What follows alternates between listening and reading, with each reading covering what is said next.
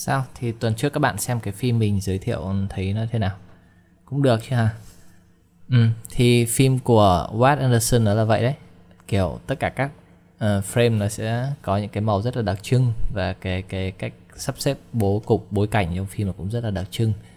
Cho nên là thường thì nhìn qua một cái một cái scene một cái đoạn cắt một cái cảnh ở trong phim của Wes Anderson là bạn biết ngay là phim của ông ấy làm thì ừ mình khá thích là cách cái cách kể câu chuyện của ông này, cách cái storytelling và cách cái ông ấy viết kịch bản.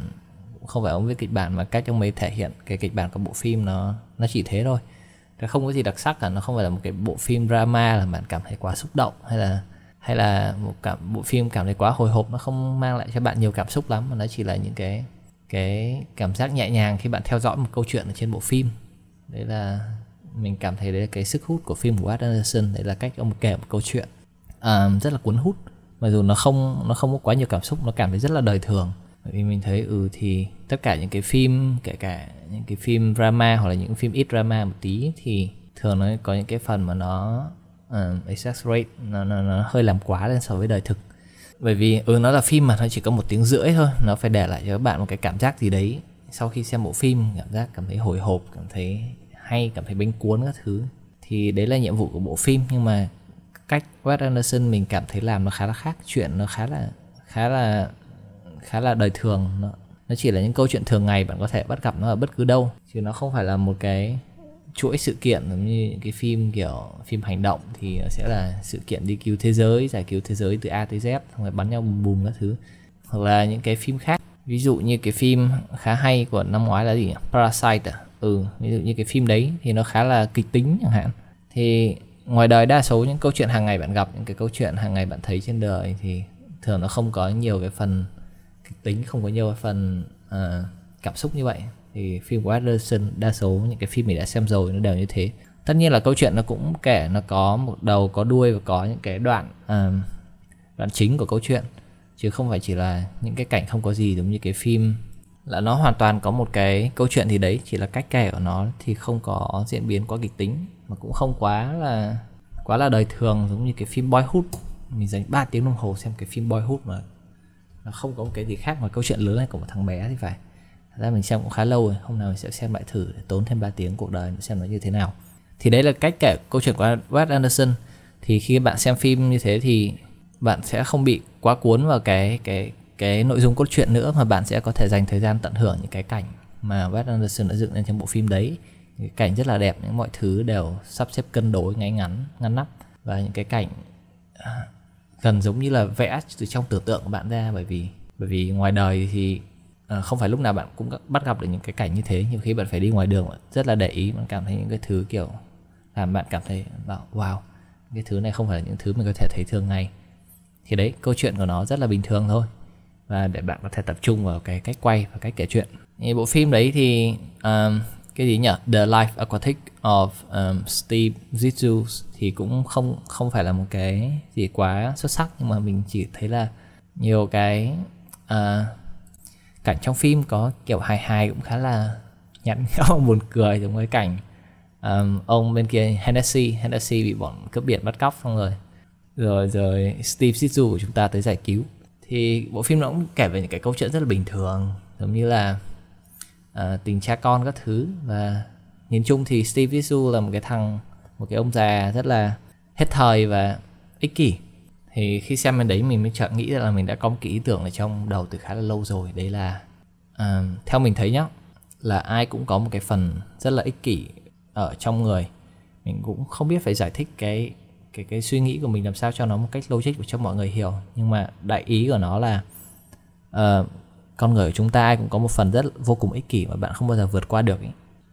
có thể là do mình nhìn cuộc sống với một cái góc nhìn tiêu cực hay như thế nào đấy nó như thế nhưng mà đấy là cách nhìn của mình. Và cái cái cái suy nghĩ này nó hình thành từ khá lâu rồi nhưng mà mình chưa có nhiều thời gian lắm để có thể tiếp tục develop cái thought này để cái cái suy nghĩ này để có thể tiếp tục bàn sâu hơn về nó. Nhưng mà đấy là ví dụ như là khi bạn nói bạn yêu một ai đấy đi, bạn làm cái việc gì đấy cho người ta. Mình không biết các bạn khi yêu thế nào, nhưng mà khi yêu mình có thể bỏ tất cả mọi thứ mình làm cho một người đấy. Nhưng mà cuối cùng mình nghĩ đi nghĩ lại thì tại sao là mình lại phải làm những cái việc đấy? Bởi vì không phải đấy tất cả là do có một cái cái tiếng nói trong trong đầu bạn thôi thúc bạn làm việc đấy à? Giống như khi bạn yêu một ai đấy, bạn muốn làm việc gì đấy cho người ta. Đấy là bởi vì bạn muốn làm việc gì đấy cho người ta, chứ không phải là do người ta muốn cho nên bạn mới làm. Ừ, nghe có make không? Nghe nó có nghe nó có dễ hiểu không? Nhưng mà đấy là những cái gì mình đã nghĩ. Mình đã suy nghĩ từ rất lâu rồi. Có khi từ hồi cấp 2, cấp 3 đại loại mình đã có những cái suy nghĩ như thế trong đầu. Thì không biết nó đúng hay sai hay như thế nào. Đấy chỉ là góc nhìn của mình về thế giới. Thì không có không không không phải là điều quá tốt hay là quá xấu à, hay là đúng sai gì ở đây cả. Đấy chỉ là một cái góc nhìn về cách mà cách mà con người hoạt động và cái uh, perception của mỗi người nó hoạt động như thế. Mình nghĩ đấy gần như là một cái phần bản năng khi mà con người được sinh ra cái mục đích duy nhất là để sinh tồn và có thể uh, reproduce là kiểu uh, tiếp tục duy trì giống loài. Thì cho nên cái việc mà cái phần ích kỷ cái phần biết uh, chỉ suy nghĩ làm theo một cái hành động cho bản thân thì nó vô cùng là một cái điều bình thường thôi. Nó được dựng sẵn vào trong cái bộ não của con người rồi thì cái này không phải điều tốt hay điều xấu, chỉ là con người vốn đã như thế. Mình nghĩ vậy, mình nghĩ vậy. Vốn đã như thế rồi. Thì, yeah, thì đấy chỉ là một cái nhìn rộng hơn của mình về bất cứ một cái hành động gì mình làm. Mà tất nhiên cũng có nhiều trường hợp, có thể là do mình đang thiếu thốn tình cảm, thiếu thốn tình yêu, cho nên mình nhìn mọi thứ nó như thế. Ví dụ như khi bạn yêu thì bạn sẽ không bao giờ nghĩ đến những cái điều đấy. Hoặc ví dụ như khi bạn là bố mẹ rồi, bạn đẻ thành đứa con, bạn có thể yêu thương chúng nó một cách vô điều kiện. Nhưng mà kể cả bạn sẵn sàng hy sinh mọi thứ của bạn cho cho cho cái người bạn yêu thương nhất thì hầu như không không không biết có phải không, nhưng mà có phải là do có một cái tiếng nói gì trong đầu bạn, thôi thúc bạn làm thế không? Tức là bạn làm thế bởi vì cảm, bản thân bạn cảm thấy phải làm thế, muốn làm thế do một phần trách nhiệm, một phần nghĩa vụ và một cái phần sự mong muốn được hy sinh để bảo vệ cái người mình yêu thương nhất. Thì đấy, tình yêu nó là một cái thứ kỳ lạ quái đản mà mình vẫn chưa giải thích được.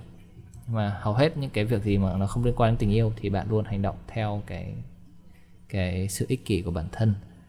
À, nói đi nói lại thì hình như dùng cái từ ích kỷ cũng không chính xác lắm nhưng mà ừ, mình cũng không có từ gì tốt hơn để diễn tả nó. Bạn nào có thể tìm được từ gì tốt hơn có thể à, viết được cái phần description giúp mình với. Mình có cái để cái link ở đây các bạn có thể chia sẻ suy nghĩ um, của các bạn. Thì đấy nhìn lại cái nhân vật Steve Zissou của chúng ta thì ông ấy là một thằng vô cùng ích kỷ tức là nhiều cái ích kỷ cho bản thân thì không nói làm gì nhưng mà nhiều cái quyết định đưa ra chỉ bởi vì cái tôi của ông ấy. Thì giống như mình đã nói mọi lần rồi đấy là khi bạn yêu thương một ai đấy tức là ông này ông ấy cũng rất là yêu thương vợ ông ấy yêu thương đứa con của ông ấy mặc dù không biết có phải là con thật hay không.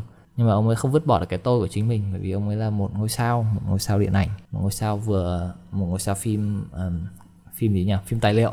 Bây giờ ông đã hết thời rồi về việc cái tôi của ông ấy lấn át cái lý trí của ông ấy thì cũng là điều dễ hiểu thôi. Thì như mình nói mọi lần khi bạn còn trẻ thì bạn hãy cố gắng tập bỏ cái tôi của mình qua một bên.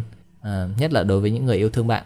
Đối với người ngoài thì không quan trọng lắm bởi vì người ta không phải là người ảnh hưởng trực tiếp đến cái cảm xúc và cuộc sống của bạn. Nhưng mà với những người bạn yêu thương thì một lần nữa um, hãy luôn luôn bỏ cái tôi của bạn đi. Um, tất nhiên là nhiều khi rõ ràng là người kia sai thì bạn có thể sử dụng uh, lý lẽ mà đôi khi không không sử dụng được. Nhưng mà nói chung là bạn có thể sử dụng lời nói để thuyết phục người ta nhưng mà đôi khi chỉ cần bỏ một tí cái tôi của bạn đi là mọi chuyện có thể được giải quyết rất là dễ dàng. Bạn chỉ cần uh, nhún nhường người kia một tí thì mọi chuyện nó đều có thể được giải quyết và không ai cảm thấy phải tổn thương cả. Tốt cho cả hai. Ừ. thì đấy là suy nghĩ của mình thôi sau khi xem cái phim đấy và một vài suy nghĩ linh tinh nói về sự ích kỷ. Cũng 10 phút rồi thì đấy là uh, những gì mình có cho tuần này.